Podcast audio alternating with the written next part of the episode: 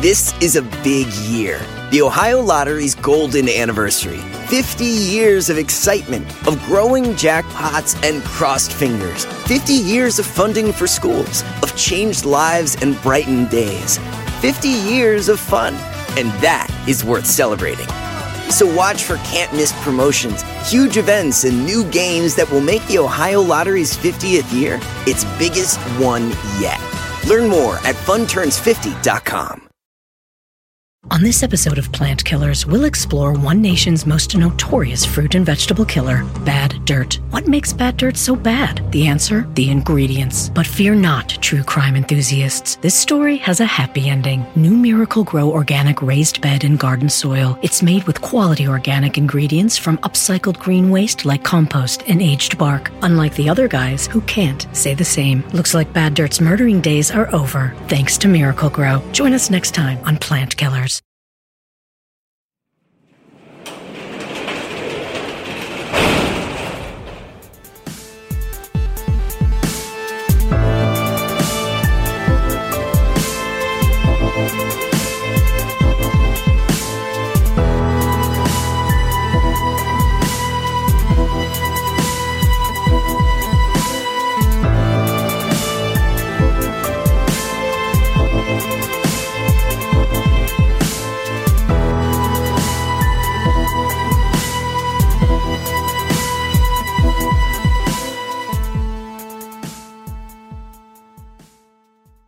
Welcome to True Crime Garage. Wherever you are, whatever you are doing, thanks for listening. I'm your host, Nick, and with me, as always, is a man that will be punching the Barry Sanders Garth Brooks ticket this November. He is the captain. Blaming it all on my roots. I showed up in boots. It's good to be seen and good to see you. Thanks for listening. Thanks for telling a friend.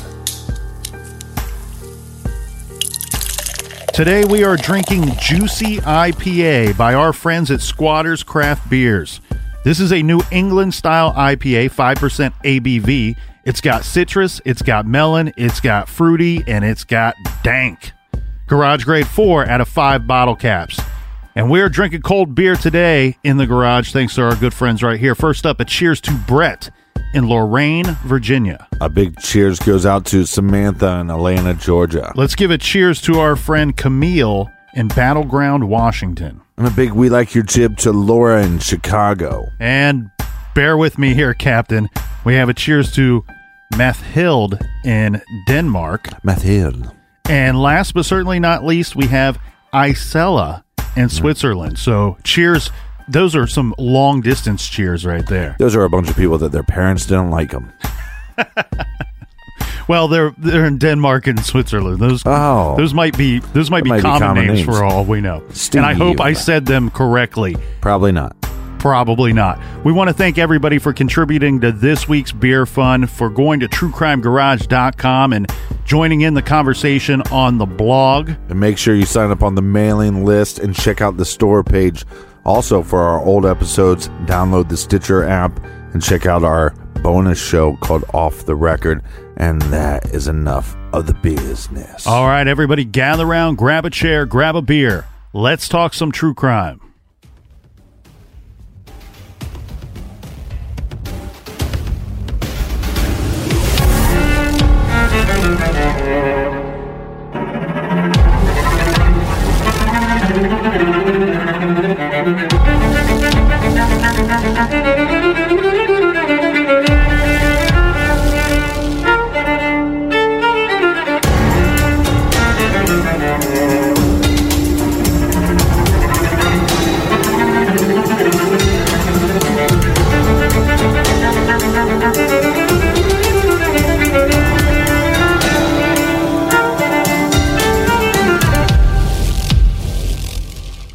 Captain, remember our buddy Guy Meany, the owner of the Toyota Tacoma that we were talking about on yesterday's show? Yeah, the guy that worked for Fotis. That's right. He also told investigators that Fotis took his Tacoma and had the interior professionally washed and detailed.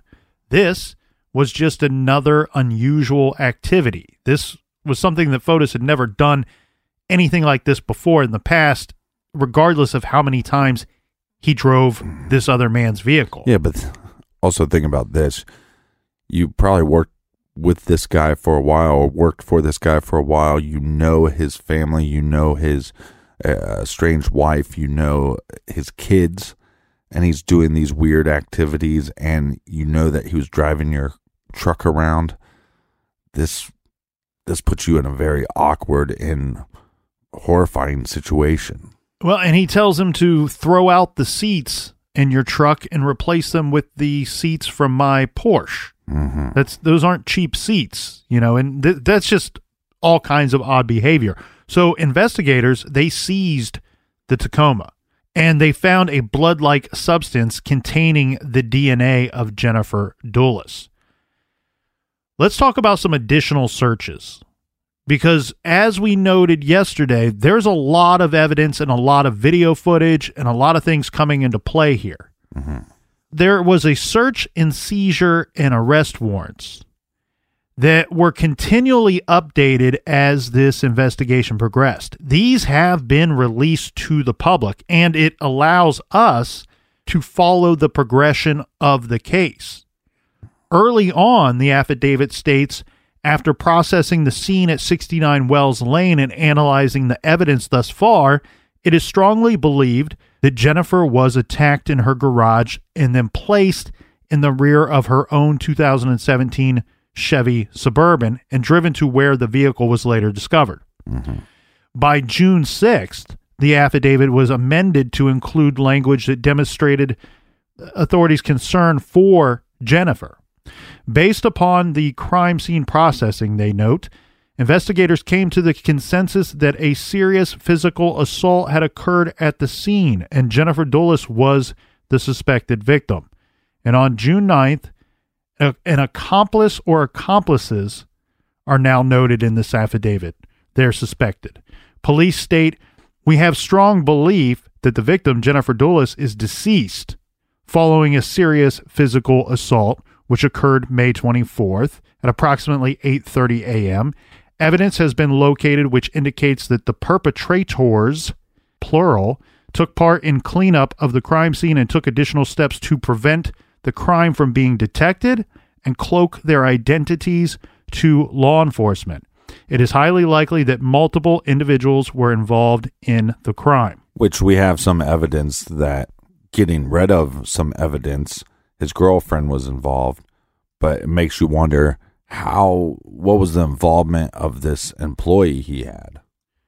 Well, it seems to me like there is involvement by the employee, but the employee doesn't know that he's helping cover up a crime. Mm-hmm. That that Fotis is the puppet master here, and he's getting his employee to just do do these things at his request. Now, let's talk briefly about what a sleaze bucket Fotis's criminal lawyer is. Again, his name is Norm Pattis. This guy is pretty much the worst of the worst. There is no camera that he does not love, and he is unashamed about lying and stretching the truth, all in the name of, quote, defending his client. There are just too many examples of this indecent behavior, which is easy to find online and in the papers. But the short of it is he has lied in regards to this very investigation to the media. And basically, when presented with clear evidence of Fotis's involvement in this whole mess, he has stated that we are not worried about that evidence. At the end of the day, this man is an officer of the court, and things like telling a radio show that Michelle Troconis passed a lie detector test when Michelle never took one, according to state's attorney Richard Colangelo, and claiming that his client had an ironclad alibi, that Michelle was with him all morning, as we know this is not true, is just simply wrong. And there's much more, as Gorilla Monsoon would say, he's a weasel. Mm-hmm. I'm sure he'll get several clients from having his name in the papers and his face in front of the camera, but his actions are just low down. Now, in response to all of these absurd and even false statements and allegations made by this attorney, by Pattis, a Stamford Superior Court judge took the rare step of granting the state's attorney's request for a gag order in the case. This was in September of 2019. Now, let's shift gears here and talk about another attorney. Remember, we talked about Kent Malwini or Malwini. Mm-hmm. We might want to call him Malwini after we get through with this part Let's of our stick show. with the weenie. Fotis Dulos, this is his civil lawyer and his friend. This is his business attorney. We don't want to confuse the criminal attorney and the business attorney. These are two separate people. His name is on the alibi script as having a meeting with Fotis that morning. Remember, that's part of his ironclad alibi Right. that we know is false. Police interviewed him on two occasions. He, Kent, initially told them that he did not have a scheduled meeting with Fotis on the 24th, but then later said that he did. Hmm. He was at the house, he says, that morning, arriving at 7:40 and leaving at 8:30. Phone records confirm this, which is a little confusing to me, but it sounds like there's evidence that he was at least at the house during that time period. He said he never saw Fotis that day. Malwini was caught in multiple lies to investigators about phone calls and meetings with Fotis and if he saw Michelle at all that day. Malwini, I, am very confused. So he goes to Fotis's house for a meeting, but he doesn't actually see F- Fotis that, that day. Well, th- that's that's the tricky part of this. We have three people changing their stories as we go. Okay. Now, what we can do to back this up is it appears once they alter their story, if we are to believe Michelle's second story that Fotis probably left sometime around eight thirty, what we should point out here is this attorney, Kent, leaves according to his phone records leaves this house at 8:30 as well. So there may have been some type of meeting, but Fotis is not where he says he was to be during this time frame during the commission of this crime and his two alibis are quickly crumbling, this mm-hmm. being Michelle and Kent. So, not only that, the investigators know that Malwini lied to them uh, in regards to phone calls and if he, in fact, saw Michelle that day. So, in response to this, Malwini tells police that he suffered a concussion from falling down a set of stairs on the 25th. This is very convenient, right? Mm-hmm. And during the the And he, fall, and he went to the doctors for this and got medication and was treated. No, I, I seriously doubt that. Um, I, I could find nothing backing up this story. Well, let's, we'll just assume that the weenie didn't fall. Right, but that's not the end of his claims. His claim is that he fell down the steps, suffered a concussion, and during the course of the fall, smashed his phone. So he had to replace it. So when they are in the prime of their investigation, they can't get a phone from this dude. And also, now he's saying he doesn't recall any of the details about what was going on or about conversations or meetings with Fotis because I fell down the steps and I bumped my head. The penis or the wiener bumped its head. We talked about uh, the arrest and the charges against both Fotis and Michelle. Uh, Fotis was released on bond 10 days after his June 1st arrest, as was Michelle. They both pled not guilty to all of the charges. But in July, Fotis gave an exclusive televised interview to NBC News. He did decline to discuss what happened to Jennifer, although he said he was innocent and was very worried about her. He said he had faith in the system and, quote, hopefully we will have some answers soon, end quote. He said that when she disappeared, he and Jennifer had been in a good place and were discussing entering mediation. He hmm. appeared on Dateline in September saying that he believed Jennifer was still alive. In August of 2019, Michelle Troconis submitted to another interview with investigators. She must have known the walls were closing in on her because she started to give more and more information. She admitted she had not been truthful in the previous interviews.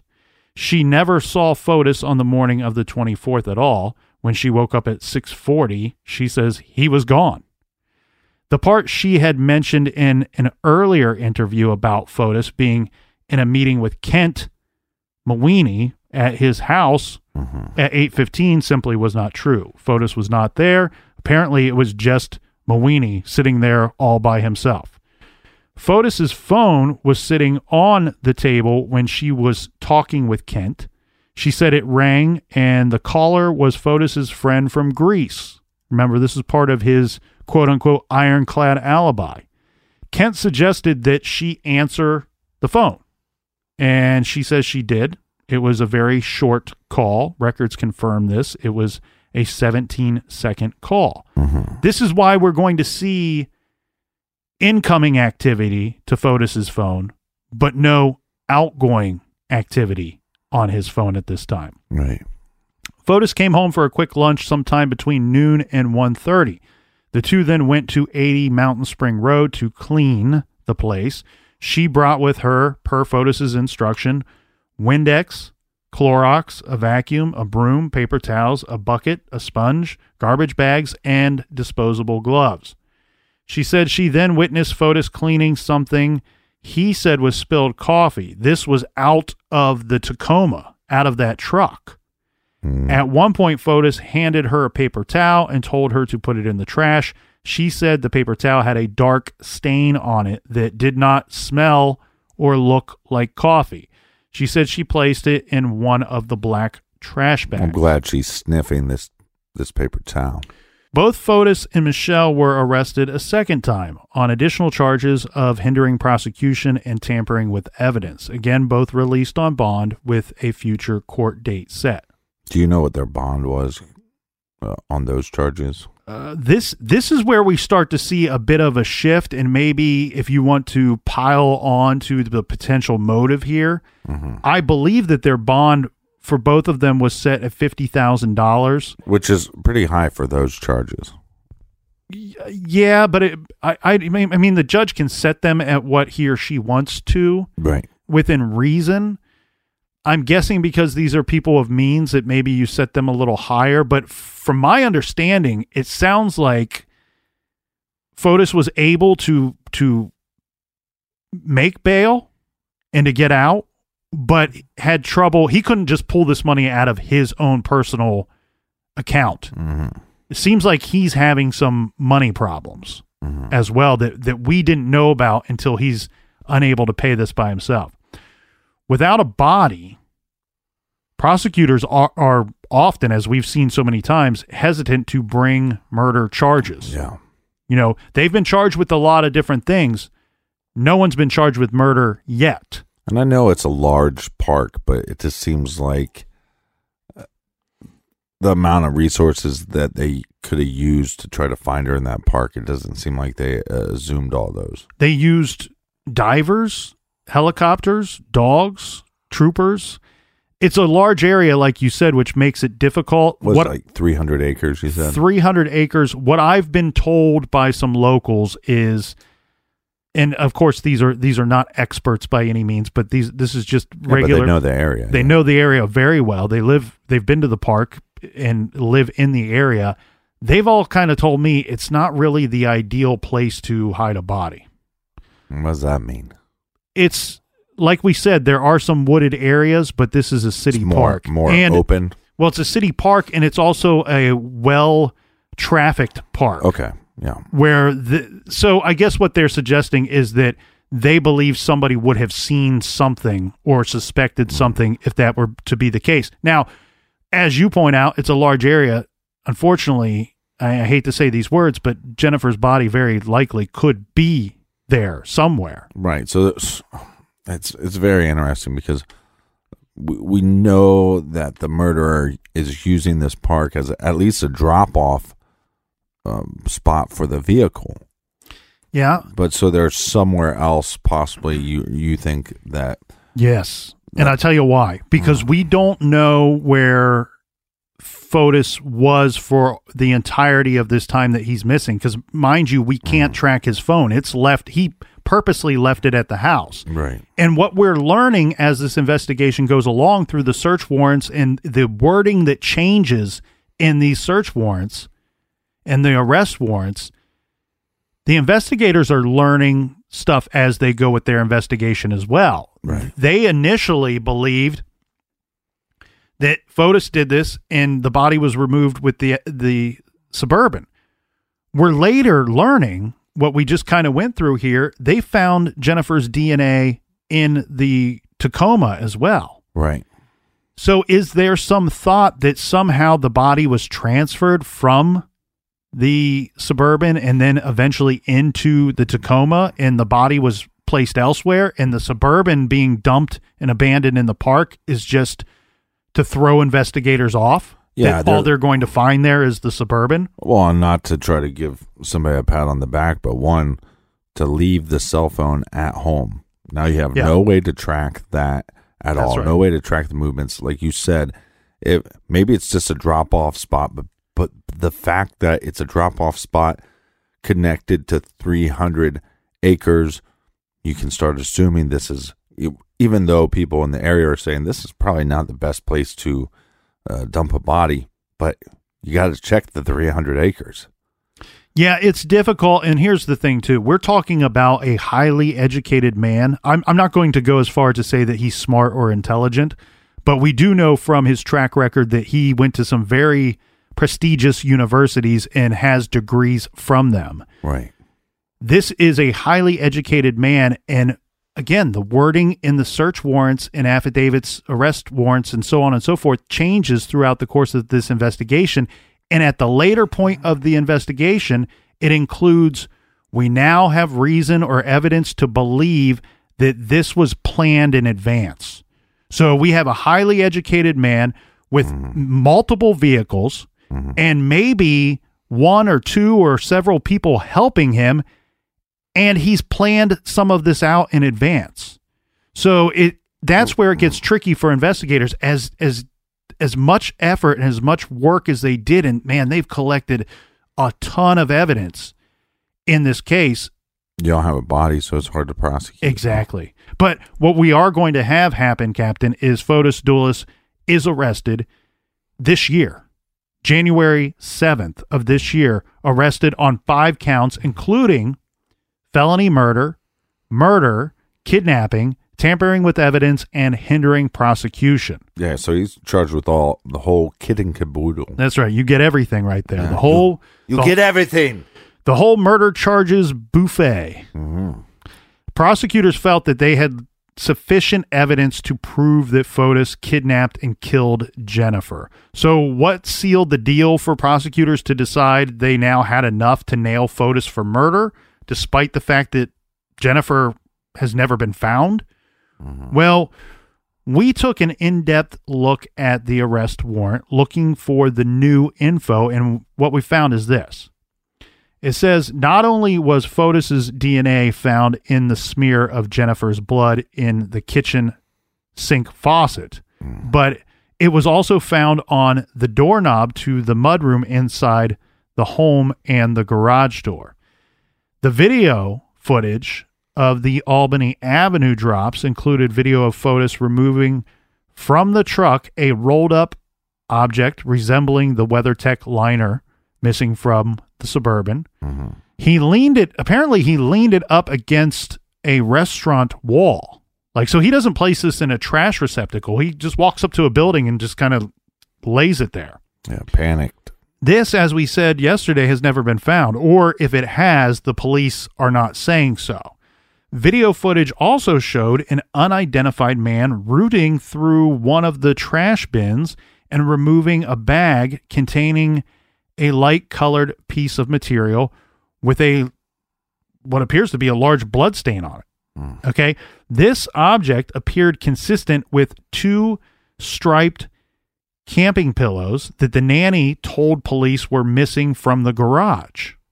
According to the Hartford Courant, the man who took the fabric out of the trash was later identified as a homeless man known in the Albany area as George. State police questioned him, and he told them that he had not taken the bloody pillow he found in the trash. So he's he's now telling them, "Look, I found a bloody pillow in the mm-hmm. trash. You saw me rooting through the trash. I didn't take that with me. Mm-hmm. But what I did take was a large knife that I found wrapped inside of this pillow. Wow. He says that, in his opinion, the pillow had at least a quart of blood on it. And he said it looked to him, uh, whoever got hurt got hurt real bad. He said he wiped the blood on his pants and took the knife with him. This is all seen on the video. Wow. He described the knife as a hunting or fishing knife. Now, unfortunately, police were never able to locate this knife. This is because George traded it to a drug dealer he said was named Fudge for a $5 rock of crack. Police tracked down this Fudge and were disappointed to learn that he said that he sold the knife for $10 and did not recall the name of the person who bought it.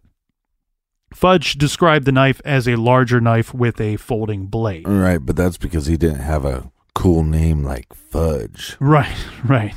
Uh, but nonetheless, these two individuals uh, are cooperating with the police, so we got to give them some credit there. Bloody items taken from the trash bins included four bloody zip ties, bloody clothing that had been cut, which was a, a shirt and a bra, two clear ponchos, gloves, a mop handle, a towel, and a kitchen sponge. One of the gloves had Fotis's DNA on the inside. Mind you, this is all evidence that they've collected, that they're testing, and they are upgrading the wording to these documents as they're going along. Yeah.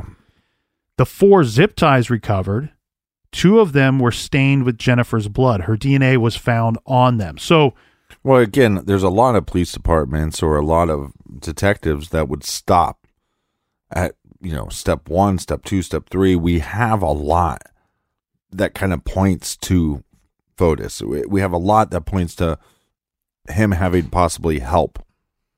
But they didn't stop there because they know it's an uphill battle without mm-hmm. that, without her body being found. Well, and just like what we talked about on this week's Off the Record, you know, we talked about a case where a man was tried and acquitted, and then you face the double jeopardy rule. You can no longer, you didn't build a very good case against him. You got an acquittal, and now you cannot charge him with that murder again. You do not want this to happen in this situation. What you have on the surface here, again, is a well educated man that appears that he might have money or means to get money, and he's got a real sleazeball attorney that's going to just call into question everything. So you got to build a really good case. Because of the zip ties and some of these other items that were found containing Jennifer's DNA and blood, what the arrest warrant concludes is that it is reasonable that Jennifer Dulos was alive at the time that the zip ties were attached to restrain her movements and prevent her escape. But whatever took place, she did not survive the attack. The clincher was that fingerprints from Fotis were found on some of the garbage bags, and both his DNA and Michelle Troconis's were found as well. Hmm. And the arrest warrant spells it out.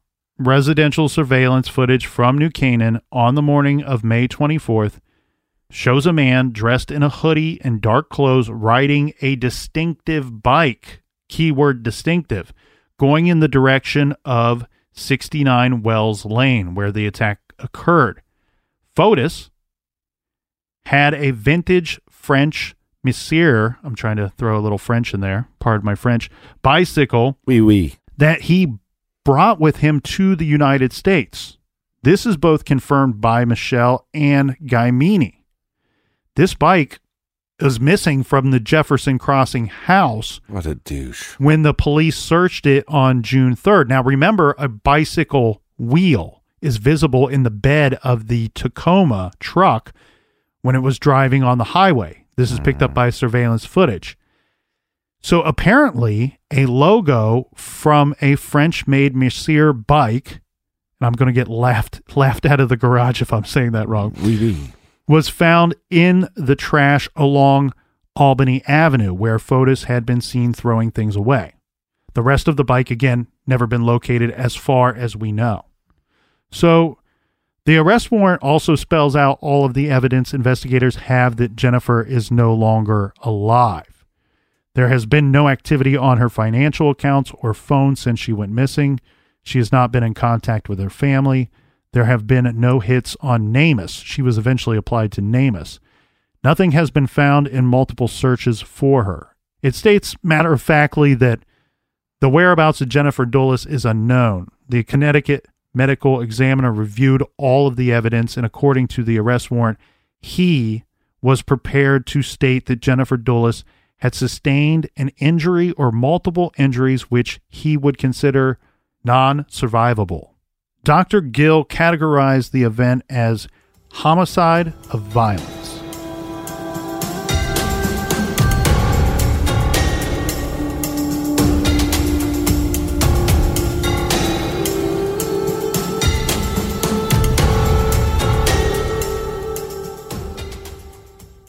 Do you want to set your child up for success? Of course you do. That's why you need to check out IXL Learning today. IXL Learning is an online learning program for kids covering math, language arts, science, and social studies. IXL is designed to help them really understand and master topics in a fun way. It's powered by advanced algorithms. IXL gives the right help to each kid no matter the age or personality. There's one site for all kids in your home pre K to 12th grade. Kids could use it at home on their computer or on an app on your phone or a tablet. No more grading those worksheets. IXL grades everything for you. One in four students in the US are learning with IXL. IXL is used in 95 of the top 100 school districts in the US. I love recommending IXL learning. Kids can learn at home or on the go. And all my friends and family that are using it absolutely love it because it's so easy to set up and so easy to use. And even the kids that I've recommended it to their parents have told me, hey, Captain, thank you. I was having problems in math and my parents couldn't help me, but IXL could. Do you want to get your kids back on track or do you just want to get your kids ahead? Do so with IXL Learning.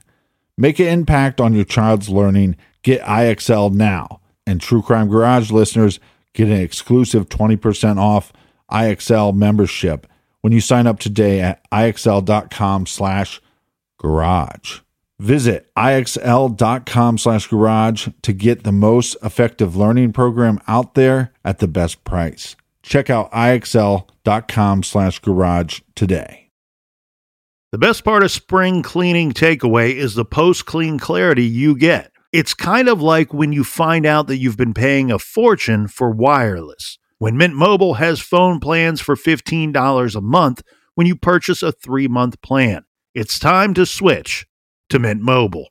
All plans come with high speed data and unlimited talk and text delivered on the nation's largest 5G network. Use your own phone with any Mint Mobile plan and bring your phone number along with all of your existing contacts. Ditch overpriced wireless with Mint Mobile's limited time deal and get 3 months of premium wireless service for 15 bucks a month. Save a lot of money with Mint Mobile. Get their great mobile wireless service delivered on the nation's largest 5G network. That's premium service at a great price. To get this new customer offer and your new three-month unlimited wireless plan for just 15 bucks a month, go to mintmobile.com slash TCG. That's mintmobile.com slash TCG.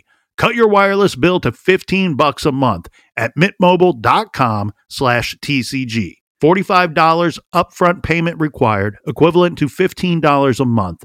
New customers on first three month plan only. Speed slower above 40 gigabytes on unlimited plan. Additional taxes, fees, and restrictions apply. See Mint Mobile for details.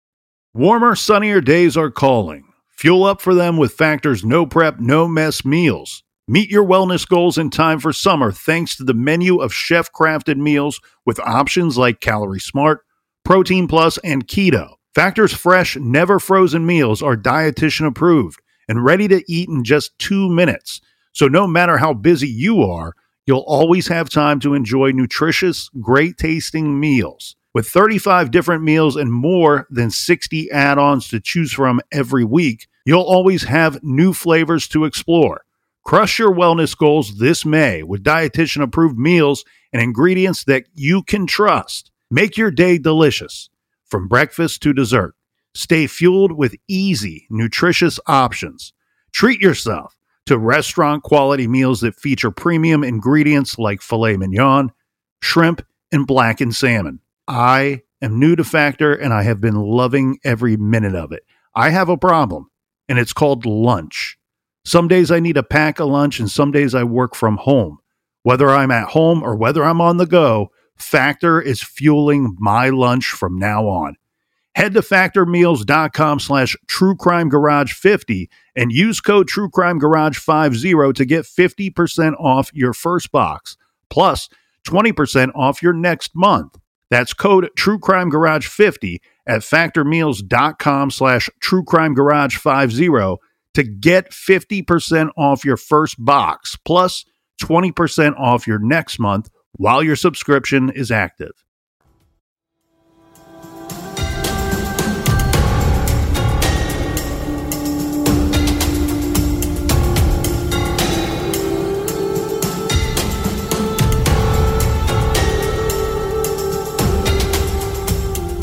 All right. Cheers, mates. Thanks for sharing these episodes on social media. It helps out the show a ton. So thank you, you filthy animals. So, right away, Captain, it's pretty obvious as we've been going through this so far that there are some obvious motives here on Fotis, Fotis's part. We're talking simple vengeance, maybe child custody. Revenge, custody. We have you have five children, so that's a lot of money in child support. We might have, depending on, and, and this could very well be the case, spousal support because she wasn't working as much because she was taking care of the children. And, and we know that basically he's at fault. So I don't know the laws in, the, in that state and if it's at, at fault state but if it's at fault state, he could be paying through the teeth. Well, if those two items, those three items, are your motive entree, here's a great appetizer leading up to that. What we find out is that Fotis, his company, the way he's running it is almost a borrow from Paul to pay Peter situation. Yeah. Her parents, Jennifer's parents, are filthy rich and he's borrowing money from them. This is his MO. I'll borrow money from them, build the place, and then when I sell it, I will pay them back for the loan plus a little interest. He's fallen way behind on repayments to banks, repayments for loans, and repayments to her family. Without getting too far into it, we're talking millions of dollars. Mm-hmm. Now, remember Kent, I actually believe his name is Mahini is probably how you pronounce it, but we've enjoyed Mawhinney. Remember Kent Mawhinney? I fell down the stairs and I broke my head in my phone guy, business lawyer and fake alibi douchebag guy. Yeah, he's going to be very upset when he hears this episode. Well, we don't have to worry about him. The cops went after him, and Kent is a loose cannon. When they went after him, he did not surrender. He was arrested at gunpoint after trying to evade state troopers. He is charged with conspiracy to commit murder. We were hinting around that maybe more than one possible person was involved here, which we all believe to be Michelle. Let's take it a step further. Kent Mawhinney might have been involved as well. Now, mm-hmm. this next part of the story sounds like a Dick Wolf Law and Order episode. This is complicated, but please just grab another beer because I promise you this will all come together in a bit. Mm-hmm. Dick and Weenie. So, detectives, lawyers, they spoke with members of the Windsor, Connecticut Rod and Gun Club. This club is on 25 acres of land and has only 42 members, which about half of them are active. Two of the members that they spoke with related that on May 18th, 2019, they had stumbled upon a hole dug in the woods on the club grounds. It was obscured by a barbecue style grates covering this hole and also leaves and sticks and such. The hole was two feet wide, six feet long, and three feet deep. The hole, inside the hole, was a blue tarp and two sacks of lime. The men described the hole as 100% a human grave. The two men moved on, and when they returned in early June, the hole had been filled in. One of them reported it to police, and it was determined that Kent Mawhinney was also a member of this club. Police found the hole, but cadaver dogs failed to hit on anything, and the lime in the tarp had been removed. Okay, so the evidence of conspiracy here seems pretty thin, but there is more. For one thing, it seems pretty clear that investigators believe that Fotis must have had some help in getting rid of Jennifer. The timeline is just too tight for him to have hidden her so well all on his own. But then it emerged that Kent Mawhinney also has an estranged wife, one that he was arrested for raping in January of 2019. Oh my god. And then he was arrested again for violating a protective order issued to her. The two were in the midst of a contentious divorce, this in May of 2019. So here's where the story really goes off the rails. Kent's estranged wife, who is not named publicly, claims that Fotis Dulos, who she knew only as an acquaintance, started calling her and leaving her voicemails in May of 2019, trying to get her to come to his house to patch things up with Kent. He left her repeated voicemails, and she felt uncomfortable by the multiple invitations to come to his home since she barely knew him. She did finally agree to meet him at a at a public place. This is Max's Oyster Bar in West Hartford. But when she told him she refused to meet with Kent, Fotis left this meeting. Kent's wife went on to tell police that she believes that Fotis and Kent had some sort of pact to get rid of their wives. She said she thinks Fotis is indebted to Kent for some reason Mm-hmm. and was possibly working on Kent's behalf to harm her. She called police on April 15th, 2019, when she looked out her window of her home and saw a suspicious man carrying a gas can and a crowbar. The police incident report said there appeared to be an attempted forced entry at the side door next to the garage, and marks on the door casing were consistent with the pry bar that the suspect was carrying. It's possible that Kent Mawhinney had dug the grave at the Rod and Gun Club for his estranged wife. But when the Jennifer Dulos case blew up, he aborted his plan to kill her. Right, because now he's under investigation and he's under a magnifying glass by the law enforcement. But as they say, Captain, th- th- this is what's always so weird. Truth is stranger than fiction. This sounds like a movie. Mm-hmm. This sounds like two evil dudes getting together, plotting how to get rid of their wives. Mm-hmm. Now, we we are kind of left with, regardless of how much evidence we have, and there is a ton of it. We're still left with we don't know what happened to Jennifer Jennifer's body. We do know, based off of the evidence and based off of timelines and surveillance footage and so on and so forth, that Fotis arrived in Waveny Park in the suburb in the suburban at 1038. This was a nine minute drive from the Wells Lane house.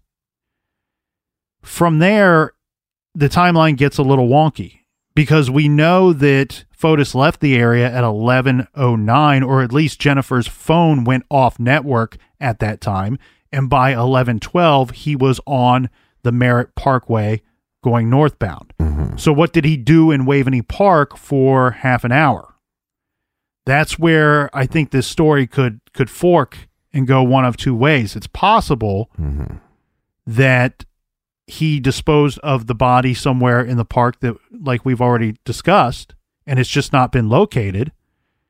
It's also possible that he transferred Jennifer to the Toyota Tacoma, along with maybe the bike and some other Mhm. materials used to commit the crime or cover up the crime.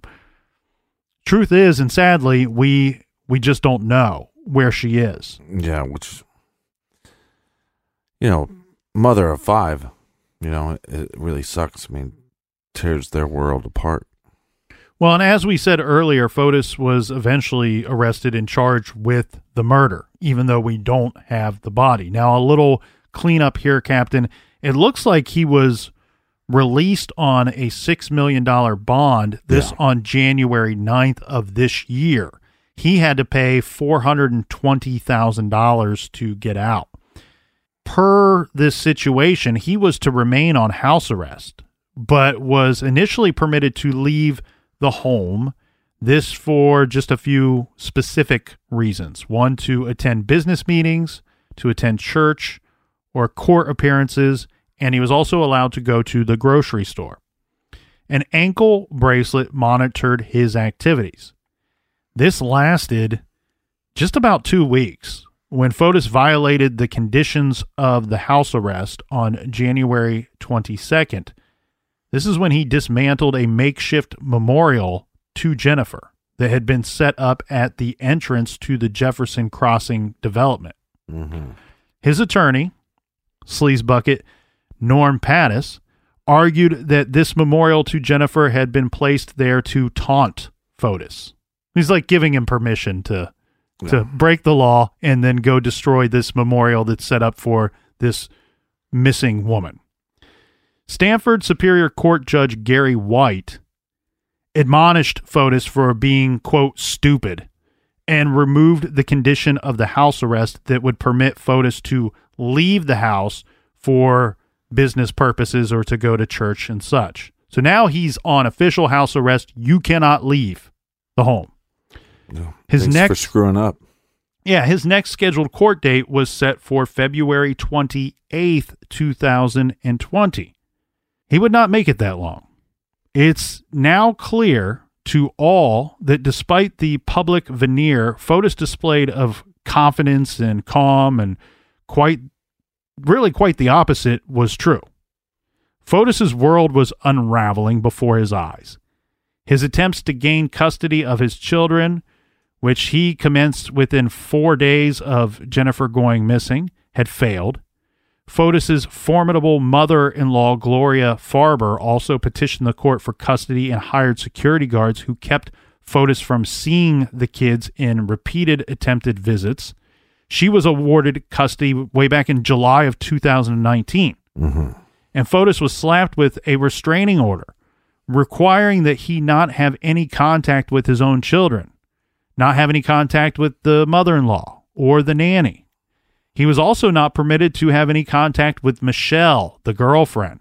Mm-hmm. His business was going belly up, as Well, his we discussed. business was all funded by his wife's family, so Yeah, he's he's in debt. He's facing foreclosure and lawsuits brought by his mother-in-law and numerous other creditors.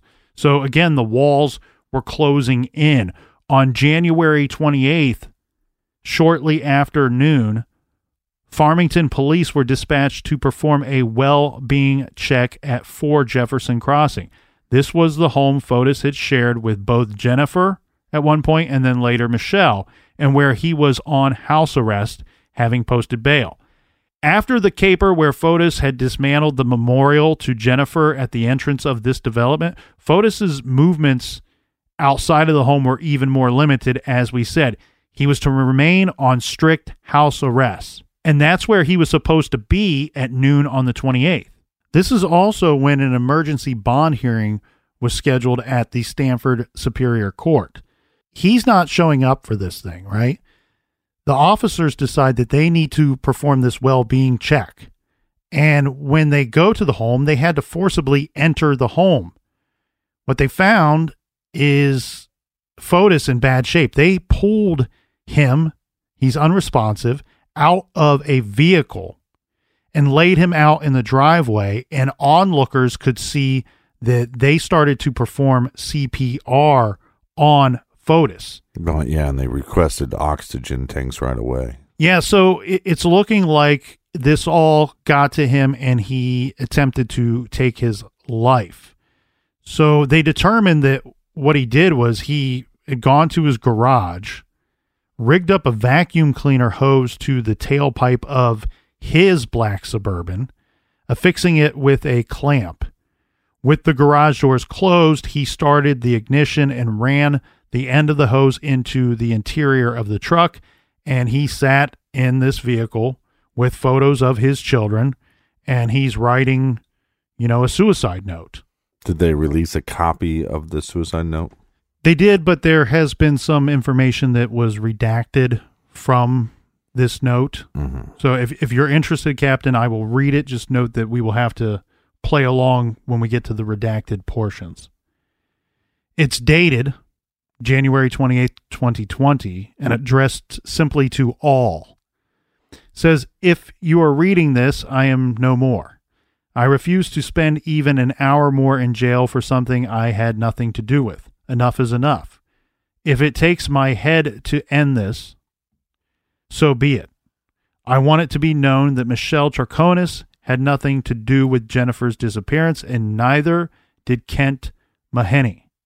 I ask the state to let them free of any such accusations. I also ask the state to stop harassing my friends, name redacted, and name redacted. They are honorable people. Please let my children know that I love them. I would do anything to be with them, but unfortunately, we all have our limits. The state will not rest until I rot in jail. My attorney can explain what happened with the bags on Albany Avenue. Everything else is a story fabricated by law enforcement. I want to thank all my family and friends that stood by me this difficult time. Above all, redacted, I am sorry for letting you down and not continuing the fight. Well, he was a liar in life and a liar in death as well. Fotis was placed in an ambulance and sent to nearby UConn Medical Center, but it quickly became clear that it was too little too late. Fotis was technically alive, but had insufficient brain function to survive and was reliant on life support. Mm-hmm. Now, at the hospital, his five children were permitted to come and say goodbye to their father. This was more than they ever got to do with their mother, and really a testament to the goodwill and generosity of Gloria Farber. Right. With his family from Greece around him, life support systems were removed, and Fotis was pronounced dead at 5:32 p.m. on January 30th. So what now? Fotis's death left everyone involved in the case reeling and many, many unanswered questions. Of course, the most significant of these were where is Jennifer? Right. And it is still unknown whether Michelle or Kent actually know the whereabouts of Jennifer's body. Well, and again, I, I think even if they knew that information, they're not going to share that with law enforcement. Well, and the status of the case remains unclear really at this time. Police have stated that they do not consider the investigation over and that there is additional surveillance and DNA evidence that is it's not been disclosed Right. to the public. The chief prosecutor, state's attorney Richard Colangelo, stated in February that finding Jennifer remains a number one priority for authorities. According to media sources, discussions are ongoing behind closed doors as to how to approach the case now. Yeah, again, it would be easier to bring charges against people, and I think it's such a heinous crime. You want you want to bring some kind of charges, even if it's not murder. Right, because we do still have the two likely but alleged co conspirators to deal with. Mm-hmm. Jennifer Farber Dulos's family issued a statement after Fotis's death saying, quote, tragically, the children have not been and may never be able to say goodbye to their mother, Jennifer, who remains missing. This horrific reality continues, and we ask once again that the privacy of the families and loved ones be honored. The five Dulos children remain with Gloria and the nanny, Lauren, continues to assist in their care. Fotis was cremated and his remains given to his family, which they intend to bury him in Greece. I think that we speak for everyone when we say, let's hope and pray that Jennifer is found and returned to the family that loves her. Her children have no parent remaining in their lives, so this closure could help them heal, even if just a little bit. But of course, it seems that even if Jennifer is found, her kids will have to live with the knowledge that their father killed their mother and, in his last act, refused to give her justice.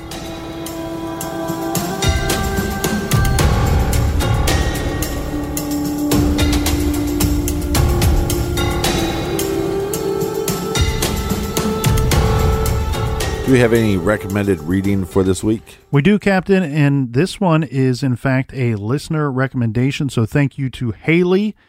This week's recommended reading is The Beverly Hills Supper Club The Untold Story Behind Kentucky's Worst Tragedy by Robert D. Webster. Now, this book is amazing. I love the layout of the book, which sounds a little weird, but it's complete with an index, diagrams, a bunch of pictures because the author is trying to lay out a story in which he says that Kentucky's worst tragedy since the Civil War, where 169 people were killed, as what he says is the result of greed, corruption, deceit, mafia rule, government cover ups, kidnapping, and murder. So check out this book. Go to truecrimegarage.com. You don't have to write down the title now. You can find all of our recommended reading there on the recommended page. And we just added a music page. So if you like any of the music from the show, it's all created in house. If you like music in general, just check it out Just check it out and, it- enjoy it. yes, and it's all free. So just go check it out on the website. And until next week, be good, be kind. And don't you litter.